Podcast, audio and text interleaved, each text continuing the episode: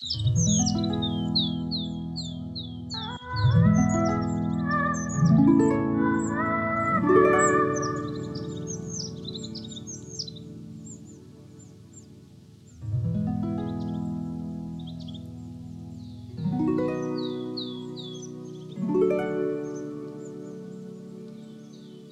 on Ihmisen ääni podcast. Olen Virva Lehto. Minusta tuli metsänomistaja kesällä 2018. Sen jälkeen olen opetellut metsän ääntä. Mitä pitää metsässä tehdä, mitä tietoa saa monilta metsäalan ammattilaisilta ja mitä minun pitää tietää ihan itse. Suomessa on lähes 600 000 yksityistä metsänomistajaa. Metsänhoitoa koskee Suomessa useat lait, eli siellä ei voi mitä tahansa tehdä. Metsänomistajana olen saanut huomata, että monella ihmisellä on mielipide metsistä. Joskus tuntuu, että äänekkäimmin metsänhoidosta puhuvat ne, jotka eivät itse metsää omista. Toisaalta metsän ääni on monesti jonkun muun kuin yksityisen metsänomistajan ääni. Ihmisen ääni podcastin ensimmäisessä sarjassa tuon esille metsänomistajan äänen. Tavoitteena on tuoda moninaisempaa ja laajempaa ääntä esille. Ihmisen ääni podcastin ensimmäisessä sarjassa kuullaan metsänomistajan erilaisia mietteitä ja ajatuksia metsän hoitamisesta ja käsittelystä sekä mitä muuta metsien omistamiseen voi liittyä. Hankkeen sosiaalisen median tilit at ihmisen aani podcast ja at Virvalehto sekä kotisivut virva.net. Me ollaan täällä Halleenvuoren metsässä Helsingissä ja mulla on täällä haastateltava kaupunkilainen metsänomistaja. Kerropa kuka olet ja mistä tulet. Mä oon Mirva ja mä oon reilu 20 vuotta sitten helsinkiläistynyt etämetsän omistaja ja metsät sijaitsee tuolla Keski-Suomessa.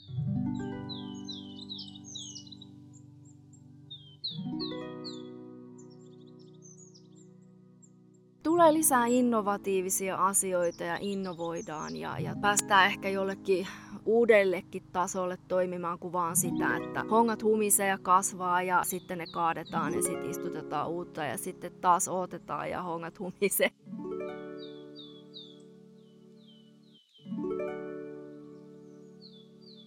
Miten susta tuli metsänomistaja? No musta tuli metsänomistaja vähän niin kuin kahdessa eri osassa, että ensin metsät omisti mun isä, joka tämmöisen leikkausoperaation yhteydessä halvaantui ja musta tuli ensin tämmöinen niin edunvalvoja ja metsät tuli siinä kohtaa sitten enemmän mun hallintaan. Viisi vuotta siinä kesti ja sitten isä valitettavasti nukkui siinä pois ja sitten sen jälkeen metsät siirtyi niin perintönä minun ja mun veljen hallintaan. Kun sä kerroit tuossa, että susta tuli tavallaan yllättäen metsänomistaja. Miltä se susta tuntui sillä hetkellä tai niiden muutamien päivien ja viikkojen aikana, kun se tuli tajuntaan? No se oli pelottavaa, se oli jännittävää ja siihen ei ollut tietenkään osannut varautua, koska tavallaan mistä tämä prosessi lähti liikkeelle, niin oli tämmöinen rutiiniomainen leikkaus. Ja kukaan tietysti osannut ajatellakaan, että mikä siinä oli lopputulema, että käy näin huonosti, että isästä ei sitten ollut enää sillä lailla hoitamaan asioita. Kesti vähän aikaa ennen kuin mä ymmärsin, että tosiaan tämä metsäasia on tässä yksi palikka sitten muiden asioiden joukossa. Ja tähän joutuu ihan oikeasti tutustumaan tähän asiaan ja tota, opettelemaan, että mitä tämä tarkoittaa, että, että se metsä siellä on ja sitä pitää myös hoitaa. Ja miten, miten koko raha-asia, talousasia siinä pyörii ja, ja mitä se niin kuin tarkoittaa, kun tämmöiseen tilanteeseen joutuu. Että tämä oli kaiken kaikkiaan asiana iso ja pelottava ja tuli nopeasti ja tämä metsä tuli siinä niin kuin mukana yhtenä palikkana monessa. Miten edunvalvonta vaikutti siihen metsien hoitamiseen silloin? Joo, e-, edunvalvonta vaikutti sillä lailla, että isä oli kuitenkin tässä omistaja ja mä olin siinä edunvalvoja. Siinä oli kaksi vaihtoehtoa, joko tämmöinen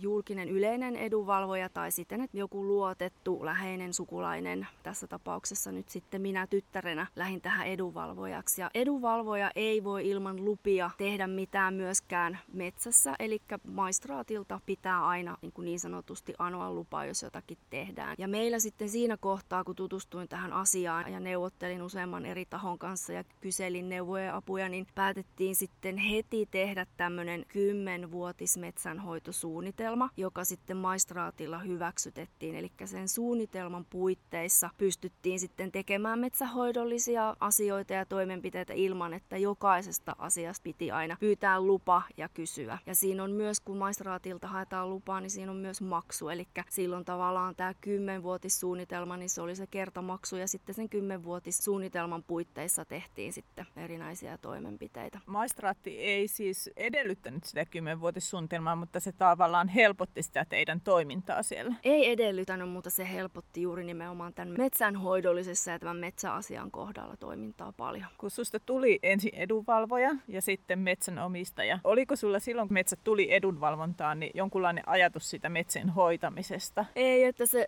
kaikki kävi silloin niin nopeasti, että kun puhutaan, että henkilö menee leikkaukseen ja siitä kolme tuntia ja todetaankin, että nyt kävi näin. Sitten kun se asia lähti sieltä niin vyörymään, niin ei, ne ajatukset tuli sitten vasta siinä oikeastaan sen prosessin myötä ja viimeistään sitten siinä, kun mä ymmärsin, että isä oli aika hyvin pitänyt asiat, myös metsähoidolliset asiat itsellään, että enhän mä oikeastaan edes niin kuin tiennyt, mä tiesin, että tilan nimi oli tämä ja toki kun on tilalla asunut, niin mulla oli takaraivossa se, mitä siellä on ja miten se niin kuin on, mutta tavallaan sitten se konkreettinen metsähoidollinen. Et sieltä sitten tosiaan sen kymmenvuotissuunnitelman myötä aukeni mulle, että kaikki kuviot, metsäkuviot ja minkälaista metsää on missäkin. Ja oli niin kuin päätehakkuuta luvassa ja oli harvennusta, joka olisi pitänyt tehdä jo vuosia sitten ja tota, kaikki koivikon harvennukset ynnä muut, että ne siinä kohtaa ne sitten aukeni ja siinä kohtaa lähti sitten itsellä se ajatus, että hetkinen, että no, mutta että nyt meillä on suunnitelma, että, että kun tiedettiin se lopputulema, että ne metsät jossain kohtaa sitten on omassa omistuksessa, niin sitten tein päätöksen, että niitä lähdettiin sitten siinä saman tien myös hoitamaan sen hoitosuunnitelman mukaisesti. Ja se, se auttoi kyllä ja siinä se ajatus sitten vasta tuli siihen metsään, että sit, sitä aikaisemmin tietysti metsä ja tila, niin se oli mulle niin sanotusti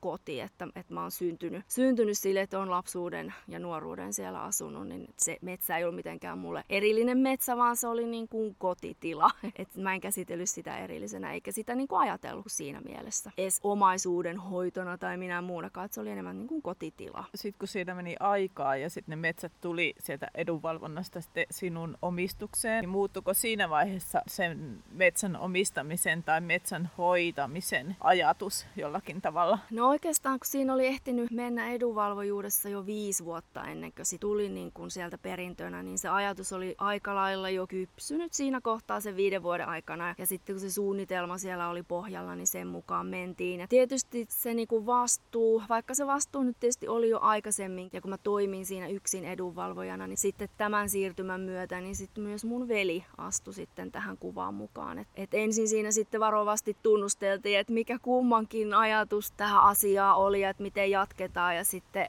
oli tosi onnellinen tilanne siinä mielessä, kumpikin oli samaa mieltä, että pidetään tilaa ja tota, jatketaan tämän suunnitelman mukaisesti. Ja mennään niin kuin yhdessä eteenpäin, että perustettiin sitten tämmöinen metsäyhtymä, mikä meillä on nyt sitten molemmilla. Että edelleen niin kuin se päävastuu siinä on minulla, että veroplanketit täytän aina ja neuvottelen suuremmaksi osaksi sitten näiden meidän yhteistyökumppaneiden ja yritysten kanssa, keiden kanssa tehdään tässä yhteistyötä. Veli on kyllä ihan hienosti ottanut myös kopia ja käynyt vähän metsähoitokurssia ja, ja tämmöistä, että se on ollut kyllä tosi kiva. Et siinä mielessä se on, mä tiedän, kehittynyt ajatus, mutta kypsynyt ajatus ainakin ja tämä meidän yhteistoiminta tässä. Miten sitten, kun kerroit, että oot asunut sillä tilalla, onko se ollut kuinka kauan teidän suvun tilana? Se on ollut, nyt mä en osaa ihan täysiä aikamääriä, että sanon mun isä on ihan syntynyt tilalla 30-luvulla ja sitä ennen mun iso iso isä osti tämmöisen vähän isomman tilan, jonka hän sitten jakoi kahden tyttärensä kesken ja tyttäret perusti sitten näihin naapuritiloille. Perheet on niin kuin ollut useampia kymmeniä vuosia meidän hallussa ja on, on tosiaan nyt sit isän kautta tullut meille. Mitäs ajatuksia sulla on siitä, että kun se on ollut pitkään teidän suvulla, että minkälaista metsänhoitoa on ollut aikoinaan, ehkä nykypäiviin asti? Se on tietysti se metsähoito ollut sillä ajatuksella, tietysti niin kuin mä tuossa aikaisemmin sanoinkin, että se on koti ja tota, sieltä on tietysti otettu polttopuita ja sitten on hoidettu hoidettu ja siihen on tehty peltoa, sinne on kylvetty perunaa, että siitä tavallaan siitä metsästä ja tilasta siitä on myös eletty ja sitä arkea asuttu siinä, että se oli niin kuin koti ja työpaikka ja kaikkea siinä samassa, että meillä oli eläimiä, että meillä on ollut lehmiä ja hevonenkin aikoinaan ja ties mitä kanoja ynnä muita siellä on ollut, että se on ollut enemmänkin tämmöinen kotityöpaikka, missä on sitten asuttu ja tehty tavallaan, että se on ollut se elämisen perusta, että se on myös tuonut sen leivän pöytään. Peltoja mun mielestä on ollut ollut, että on kaskettu ja metsääkin kaskettu jonkun verran. Meillä myös vielä muunkin aikana, niin meillä lehmät laidunsi myös metsässä. Että mä oon pikkutyttönä niitä käynyt sieltä huutelemassa, että meillä on ollut se oma tyyli niitä sieltä aina niinku huudella niiden lehmien nimillä. Muistan, että mulla on niin kova ääni. Et naapurit on kommentoinut, että ihana kun kuulee, kun Mirva huutaa metsässä lehmiä kotiin. Lehmät itse asiassa ne välillä vaelteli aika kauaskin, että, että muistan tämmöisen tapauksen, että olen ihan siis eksynyt. Että olen mennyt lehmien perässä ja on löytänyt lehmät ja on vähän aikaa vaelleltu metsässä ja mä tajusin itsekseni, että mä en muuten löydä takaisin. Ja jäin vähän onnettomana siihen sitten ihmettelee ja sitten lehmät tietysti kun on lypsyaika, niin heitä alkaa niinku puristamaan, että heidän pitää päästä lypsettäviksi, niin he lähti sitten tekemään lähtöä metsästä kotiin ja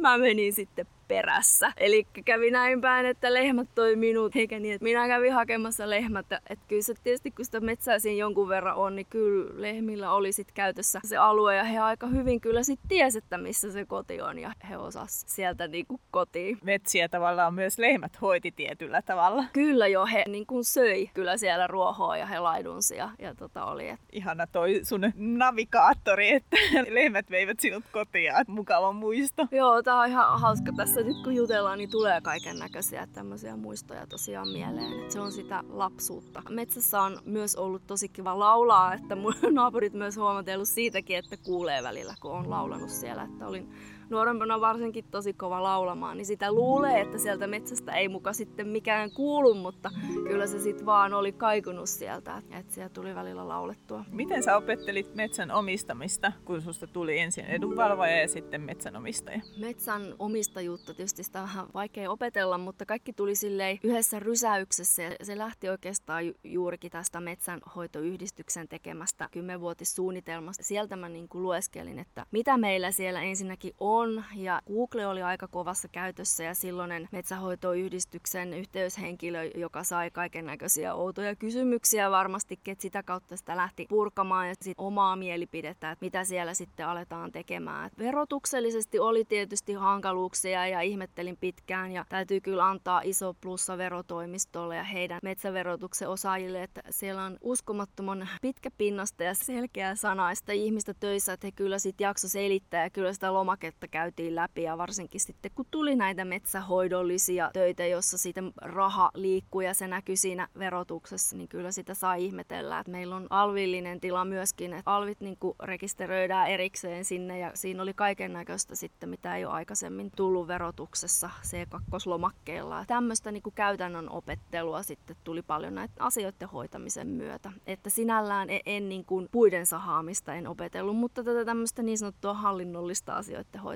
tuli kyllä paljon. Mitä se tarkoittaa, jos on alvillinen metsänomistaja? Se tarkoittaa sitä, että maksetaan arvon lisävero 24 prosenttia, kun siellä on myös tiloja, joissa ei makseta, että se tulee sitten eri lailla. Me ollaan tavallaan arvonlisäverovelvollisia, eli vero maksetaan kaikesta. Jos ostaa jotakin tuotteita, niin saa siitä arvonlisäveron kyllä. pois. Vähennykset, kyllä. Oletko sä osallistunut joihinkin metsätilaisuuksiin tai käynyt jossakin tapahtumissa, jossa kerrotaan metsien omistamisesta tai muusta tällaisesta? Olen joo, kun mä oon tosiaan asun täällä Helsingissä ja metsät on tuolla Keski-Suomessa ja ää, metsähoitoyhdistys tietysti myös operoi siellä, niin mä oon käynyt täällä Helsingin päässä. Mä oon osallistunut tämmöiseen, missä käytiin juurikin metsäverotusta. Nyt en muista tilaisuuden järjestäjää, kuka oli, mutta Helsingin yliopiston tilossa oli tämmöinen isompi tila varattuna ja siellä sitten käytiin läpi sitä metsäverotusta ja vähän sitä, miten sitä täytetään. Stora Enson konttorilla on käynyt pienemmässä konttorissa tuossa Helsingin keskustassa on ollut tilaisuuksia, missä on tutustuttu metsäasioihin ja sitten olin onnekas, että pääsin käymään myös heidän tässä. Taitaa olla nykyään innovaatiokeskus, eli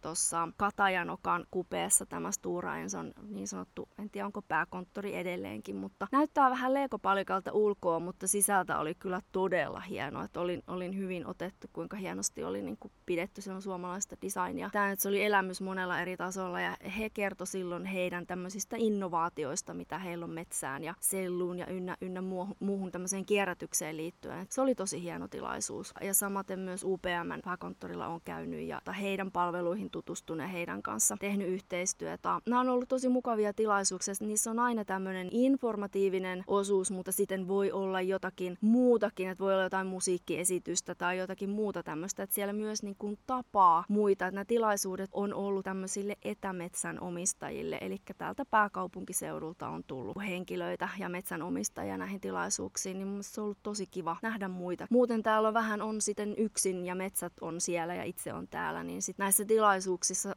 heräsi niin kuin se tieto, että meitähän onkin täällä niin kuin muitakin aika paljonkin ihmisiä, jotka tosiaan asuu täällä pääkaupunkiseudulla ja metsät on pitkin maita ja mantuja. Miksi kannattaa osallistua tällaisiin erilaisiin metsätilaisuuksiin? No kyllä niihin kannattaa osallistua ihan verkostoitumisen vuoksi, ihan informaation vuoksi ja ihan että siellä kun tapaa tämmöistä vertaisryhmää ja on ihan kiva jutella, että se on sellaista vapaamuotoista juttelua ja samalla sitten eri metsätoimijat siinä pystyy esittelemään ja kertomaan heidän omasta tavasta ja heidän heidän omista innovaatioista. Ja mun mielestä on ihan hyvä osallistua useidenkin eri toimijoiden tilaisuuksia, vähän nähdä ja kuulla eri tapoja. Silloin kun mä lähdin ensimmäiseen tilaisuuteen, muistan vaan ihmetelleeni, että olin siellä lähestulkoon ainokainen nainen ja tämmöinen nuorempi nainen, että siellä oli aika paljon sitten tämmöistä herrasmiestä ja rouvaa, jotka koki selkeästi mulle jäi semmoinen tunne, että oli hyvin tämmöisessä arvokkaassa tilaisuudessa, että he niinku koki hyvin arvokkaana sen, että heitä on kutsuttu ja he osallistuu ja he pääsee näihin, että et he olivat niinku hyvin pukeutuneet, että he olivat niinku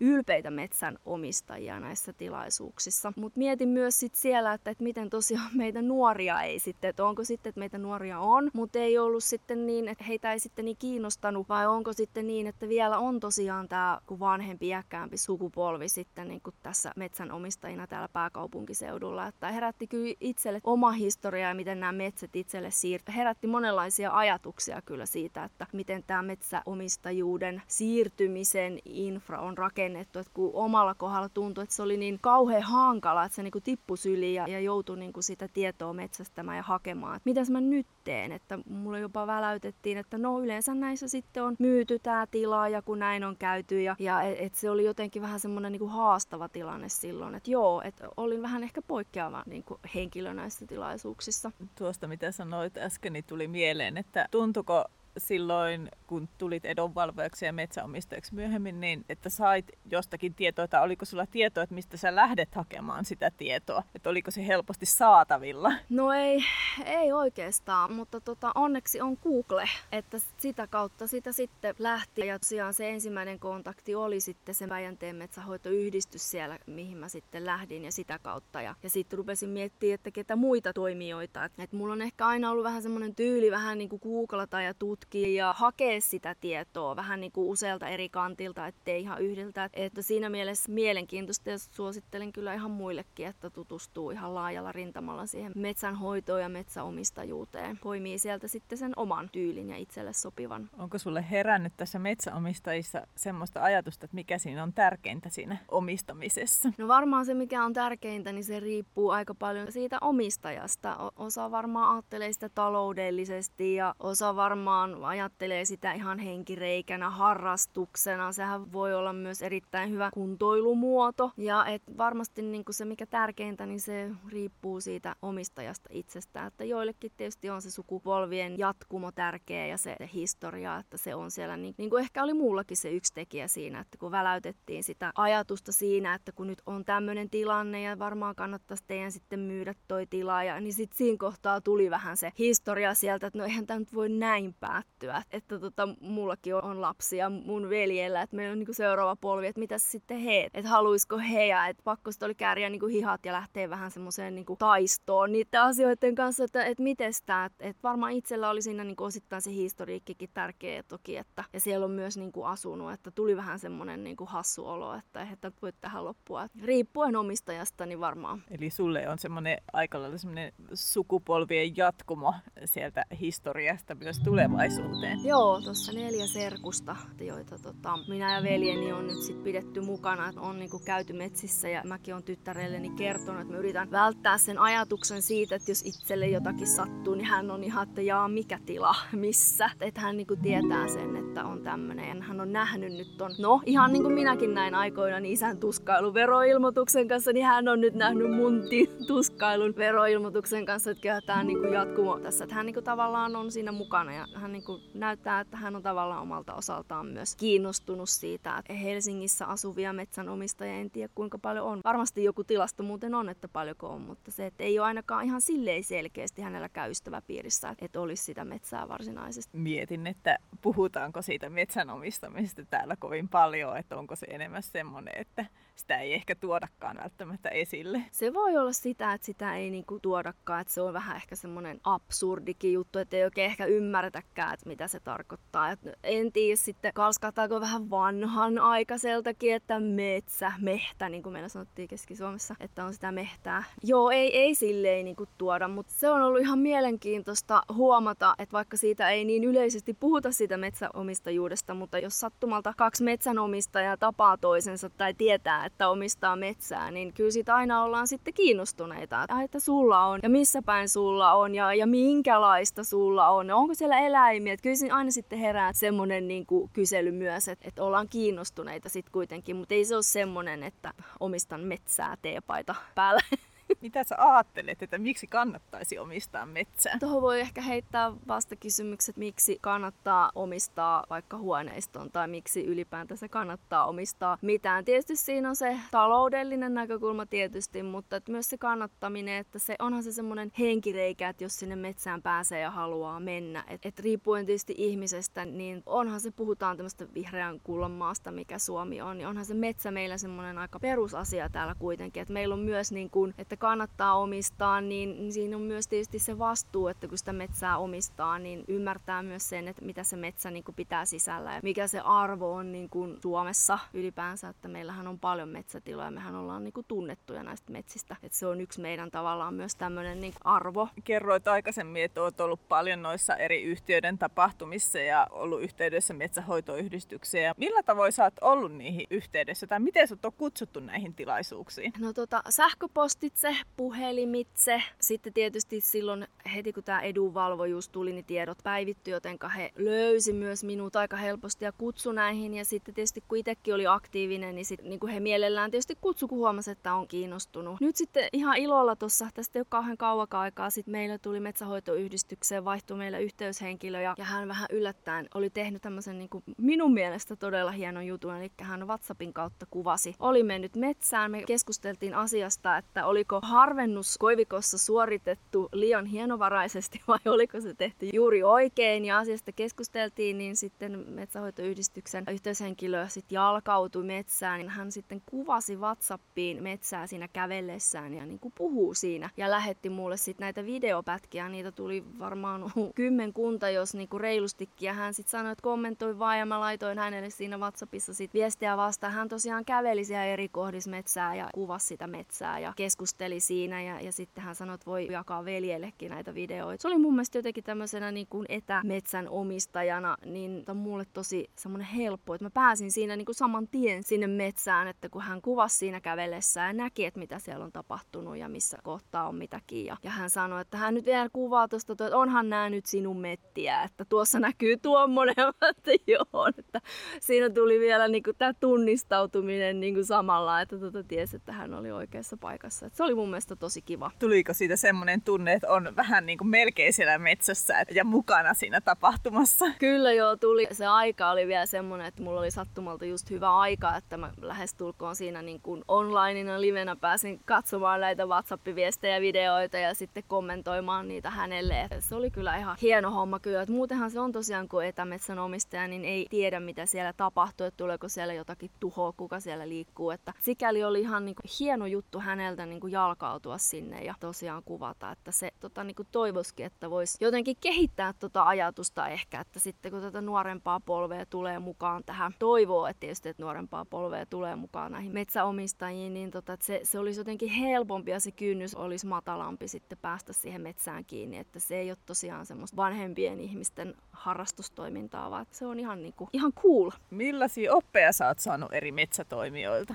Neuvontapalvelu on kyllä hyvä ollut jokaisella metsätoimijalla. Tietysti sitä aina suorattaa siitä omasta näkökulmasta. Joo, neuvonta on ollut hyvää ja voi ihan niin kuin kysyä ja on kyllä neuvottu just tästä metsähoitamisesta ja, ja hakkuista ja on tuotu erilaisia näkökulmia heidänkin puolesta ja on pystytty keskustelemaan. Mä ainakin kokenut, että ihan avointa keskustelua ollut ja mun mielestä on ollut ihan hyvä, niin kuin, kun on käynyt eri toimijoiden tilaisuuksissa, niin nähdä myös vähän eri painopisteitäkin ja nähdä sitä, että sitä kehitys- ja innovointityötäkin tehdään. Mun mielestä on tullut ihan hyviä kattavia neuvoja, että joista sitten tietysti se metsän omistajahan on se, joka päättää siitä omasta metsästä ja omasta omaisuudestaan, mutta et neuvoja kannattaa toki kuunnella avoimin mielin. Onko sulla tullut tunne, että sua kuunnellaan, että se sun mielipide on se, mitä niinku siellä sun metsässä tehdään? Ja... Joo, kyllä. Ei ole kyllä missään kohtaa ollut semmoinen, että jotenkin jyrättäisiin tai ilmoitettaisiin, että nyt pitäisi tehdä näin. Että, että se kymmenvuotissuunnitelma tuossa on ollut pohjalla ja sitten sen mukaan sieltä silloin aikoinaan jo vuosia sitten katsottiin sitä järjestystä. Tietysti se aika, että mitä pystyy tekemään milloinkin ja käytettävä varallisuus, niin sehän tietysti sitä vähän sanelee, mutta ihan on ollut omissa käsissä. Täällä kun ollaan Helsingin metsissä, niin saattaa kuulua sivuääniä. Nyt tässä menee lentokone juuri yläpuolella. Mitä ajatuksia sulla herää nykyisestä metsäkeskustelusta? No joo,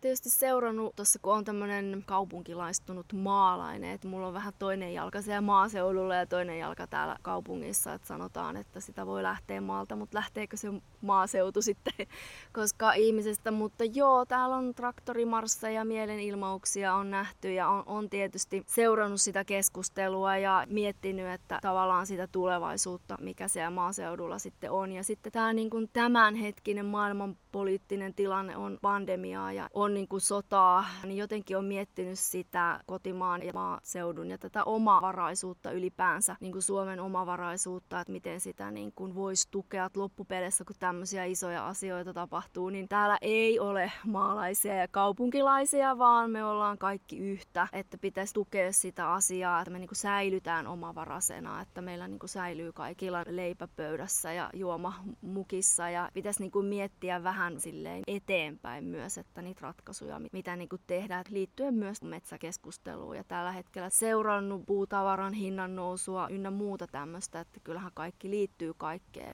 Et siinä mielessä sinällään mitään jyrkkiä omia mielipiteitä ei ole, mutta et seuraan keskustelua. Vähän silleen mietin, että kun on sen kun molempien, on niin kuin kaupungissa asuva, mutta maalta kotoisin, niin jotenkin ymmärtää niin kuin sen molemmin puolin sitä asiaa. Hoidatko sä sun omia metsiä? Käytkö sä siellä raivaussahalla tai käykö siellä joku muu tekemässä niitä hommia? Toistaiseksi en ole vielä itse käynyt raivaussahalla, että kyllä siellä on niin kuin muut toimijat ollut, jotka on käyneet. Mun veljen kanssa on kyllä pidetty keskustelua yllä, mutta toistaiseksi ainakin, että tietysti kummallakin on oma työ ja me asutaan sen verran kauempana, niin nyt on niin otettu tämä ratkaisu. Mutta tota, ei voi tietää. Kuka niitä siellä sitten käy hoitamassa? Me on tehty yhteistyötä juurikin tämän metsähoitoyhdistyksen kanssa ja sitten meillä on toinen tämmöinen suurempi toimija, jonka kanssa on tehty tota hakkuuta ja istutusta. Et juuri tässä niin kun, ei viime, mutta edellisvuotena tehtiin. Metsänomistaja voi siis ostaa palveluita muita, jos ei itse kerkeä tehdä tai jaksa. Ihan on suositeltavaakin, että jos, et kyllähän se metsä tykkää, että sitä hoidetaan. Minkälaisia eri tapoja on tehdä yhteistyötä muiden tahojen kanssa? kanssa? Metsähoitoyhdistyksen kanssa on tehty tosiaan tämä suunnitelma aikoinaan. Ja me on aika lailla sille itsenäisesti kyllä sit pyydetty tarjouksia näistä, että jos on harvennus siellä, että pitäisi harventaa tai että on jotain päätehakkuuta ja sitten, niin me on niin kuin itse kilpailutettu näitä, että me ei ole silleen niin kuin sit taas yhdistyksen kautta. Mutta kaikki vaihtoehdot on aina ollut pöydällä, että me on kuitenkin aika lailla niin kuin itsenäisesti näitä hoidettu ja sitten pyydetty tarjouksia, että nyt oli olisi tämmöinen ja sitten lähestytty aina useampaa toimijaa. Puhuit tuossa aiemmin tästä maailmantilanteesta ja siitä, että on ehkä enemmän tullut, että ei ole enää kaupunkilaiset ja maalaiset, että on ehkä enemmän kaikki me yhdessä. Ja mitä sä ajattelet ehkä siihen peilaten tai myös sitä edeltävään aikaan peilaten, millainen on metsien tulevaisuus? Kyllä mä toivoisin, että metsissä ja